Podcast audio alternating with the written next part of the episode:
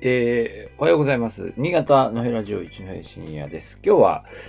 えー、2023年7月の4日、うん、月曜日。違うよ。火曜日。火曜日です。えー、で、えー、っとですね、今日は、うんと、え、っと、写真も少し変えまして、えー、なんか、ゆるキャラみたいなとちょっとじゃれてるみたいな写真ですけれども、まあ、若干ふざけてますけど、真面目なお話です。えっ、と、昨日あの各社の報道に出ましたけど、日曜日にあの新潟県警のサイバーボランティアの移植式というのがありまして、で、出席をしてきました。で、えーこのイベントはですね、まあ、この制度は、まあ、全国で、えー行われているんですけど、まあ、サイバーボランティアといいまして、えー新潟県警の、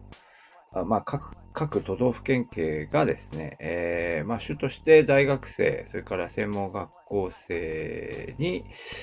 えーまあ、サイバー犯罪の防止、抑止、えーの活動を、まあ、移植すると、まあ、そういう制度になっていまして、えー私の大学からも毎年、えーサイバーボランティアの希望者を、あの、まあ、えっ、と、募集して、して、えー移植式に参加しているという形です。で、今週、こえ日曜日に、えっ、と、新潟県警のサイバーボランティアの、えー移植式がありまして、えー私も行ってきたということです。で、まあまあ、あの、大学生が、こう、少しでも、こう、ね、あの、気持ちを、えー上げて、どうしても、どうしてもね、県警さんが、こう、主催、あの、主催するイベントだと、なんかすごくこう、硬い感じになるので、っていうこともあるんだと思いますが、まあ、毎年、あの、ゆるキャラを、あの、なんか、連れてきてくれまして、えー去年はですね、なんかサイバー大使に任命されている、えー、軽バッカっていうですね、えっ、と、軽バッカって軽自動車の、うん、会社、軽自動車の販売会社の、えーキャラクター、軽バッカと、バ軽バッカのバッカちゃんと、軽バッカのバッカちゃん、えー、ダイマックスの、ダイマックダイマックか。ダイマックのダイマックマと、えー、それから何だったっけ。あ、スモット、スモットですね。えー、なんだ、不動産、不動産だっけスモット。スモットの、えっ、と、相撲のキャラクターと、まあ、三、三つ、あの、民間の、えー、キャラクターも参加してくれたんですが、今年は、あの、新潟県警のヒカルくんとヒカリちゃんというですね、えー二人があ参加したという形で、で、まあ、あの、はい、終わった後みんなで写真撮りましょうみたいな話になったんで、まあ、学生たちがキャッキャやってたんで、私もちょっと一緒に参加、写真撮ってもらいました。はい。でね、えっ、と、で、この、まあ、サイバーボランティアっていう制度は、まあ、あの、大学生なり専門学校生というのが、まあ、より、えーその、SNS とかですね、インターネットに近い世代ということで、えー様々なサイバー犯罪、まあ、よく、いわゆるその、えーあれですよね、オシントと言われる、まあ、公開情報の中からいろんな、こう、犯罪の兆候のようなものを、まあ、見つけ出して、そしてそれを、まあ、警察なり、えーインターネットホットラインセンターなりにこう通報すると、えーいうようなことが期待されている、うーまあ、制度ということなんですが、えーまあ、しかし、とはいえ、その、こう犯罪の最前線の一番こう危険なところに、えー素人の大学生とか専門学校生とかを、まあ、突撃させるという立て付けではなくて、うーんまあ、あの、そういうことにその大学生、専門学生もこう関心を持って、えー、日頃から勉強して、まあ、その犯罪の抑止ということに、まあ、多少なりとも、こう、力を貸してほしいと。まあ、そういうものかな。まあ、あ我々大学側から見るとそういう制度ですよね。で、あのまあ、この日も、あの県警さんとか、それから、えっ、ー、と、あの、セキュリティ会社の方から、うん、最近のそのサイバー犯罪、とりわけ、まあ、SNS なんかでどういうこう、えー、やり取りが行われているかっていうことについての、まあ、講義が行われて、まあ、大学生たちもおそらくはね、その断片的には知っていることはあるでしょうけど、まあ、今一度、こう、知識をアップデートして、そして、えー、まあ、安心安全なインターネットの利用に向けて、なんだろう、えー、考えを深めると。えー、まあ、そういうような機会になってるわけですね。で、それが、その、うん、えー、まあ、で、それで、あ、明日からすぐにこう、サイバー犯罪、サイバーパトロールを行いますと、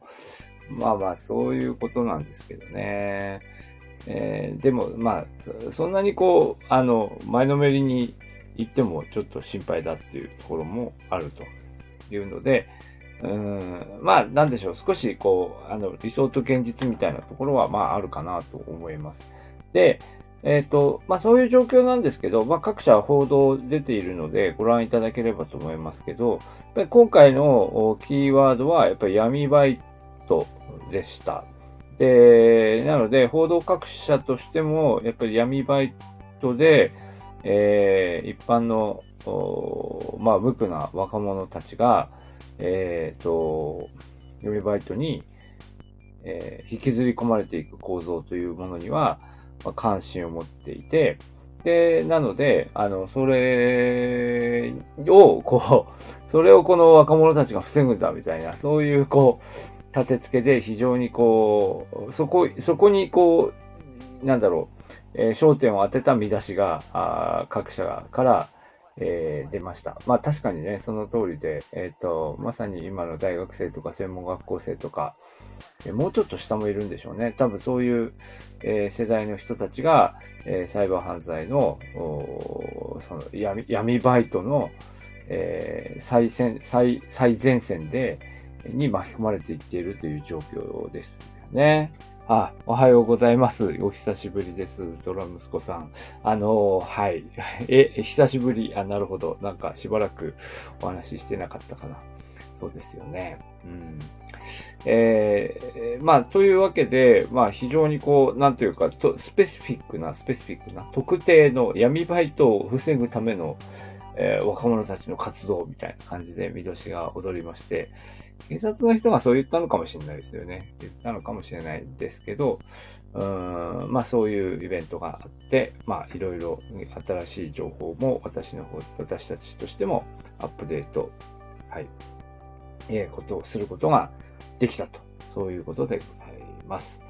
えー、はい、今コメントいただきました。新潟の本屋さんのことをコメントしていたニュースを聞きました。JCV のニュース。あー、なるほど。わかりました。えー、はいはい、そうですね。えっと、ちょっとね、だいぶ、だいぶあのコメントしたの前だったんですけど、えー、言うと、えっと、新潟日報さんの取材で、えっと、本屋さんがないね、街というのが、えー、まあ全国的にも増えていて、で、えっ、ー、と、新潟県でもいくつかの町で、えー、本屋さんがない町っていうのは存在していてっていうことですよね。はい。まあ、ない、ないんですよね。えー、本当にないんですかってコメントをいただきました。ないんだそうで。まあ、あの、この間、えっ、ー、と、私が前に住んでいた、あの、稚内市の、えー、本屋さんも、一つ、ずっと昔からある本屋さんがやっぱり一つ閉店するというので、結構最北の本屋さんが閉店というので 話題になってました。稚内市はね、多分ゲオとか、ゲオは本屋、あ本あったかなまだ本屋さんまだあると思いますけど、でもやっぱり、うん、本、うん、住んでた時はやっぱ本屋がないなというのは結構印象に残っていますし、うん、そういう場所は増えていると思いますよね。うん、だんだん、だ本屋、やっぱりなかなかこう本の、えー、品揃えを良くして競争力を上げていくっていうのは、いろいろ難しい状況がね、あるんですよ。うん。はい。えー、ちょっと話がね、テーマからずれてきましたけど、そうなんです。で、えっ、ー、と、で、その話で、まあそういうことを、えー、コメントしてくれる人を探しているということで、まあ多分、まあ私も別に本屋さんの本の流通の専門家というほどでもないんですけども、あの、まあ一般的なことならお話できますよっていうので、お受けした時のコメントが載っていたと思います。はい。まあでも、そうですよね。まあ、まあ本屋さんが閉まるとね、えー、困るよね、とは言うものの、どれだけみんな困りますかと言われれば、うん、そんなにね、困ら、困ってないですよね。きっと多くの人たちは、アマゾンとか、まあそういうこう、ネット、ネット書店で買う、買いたいものをピンポイントで買うときは買ってしまいますからね。なかなか、うん、でもやっぱり行くとね、行ったときに、こう、あの、本屋さんの棚を見て新しい発見があったりするっていうところはありますので、まあそういう本屋さんの機能というのは今後も残っていくんだろうと思いますが、でも残念ながらそれもまた、あの、大きい本屋さんで起きる現象であって、本当にこう、なんていうか、えー、限られた冊数しか扱っていない本屋さんでそういう出会いがあるのかっていうと、なかなか難しく、また、またそこで、こう、なんていうか、エッジの立った本屋さんをやっていくということも、なかなか本の流通の現状から言って難しいという話も、えー、聞きますよね。うん。はい。まあ、そんな話です。ちょっと話脱線しましたけれども、まあ、今日は、あの、新潟県警のサイバーボランティアについてのお話をいたしました。はい。じゃあ今日もまた、あの、元気にお過ごしください。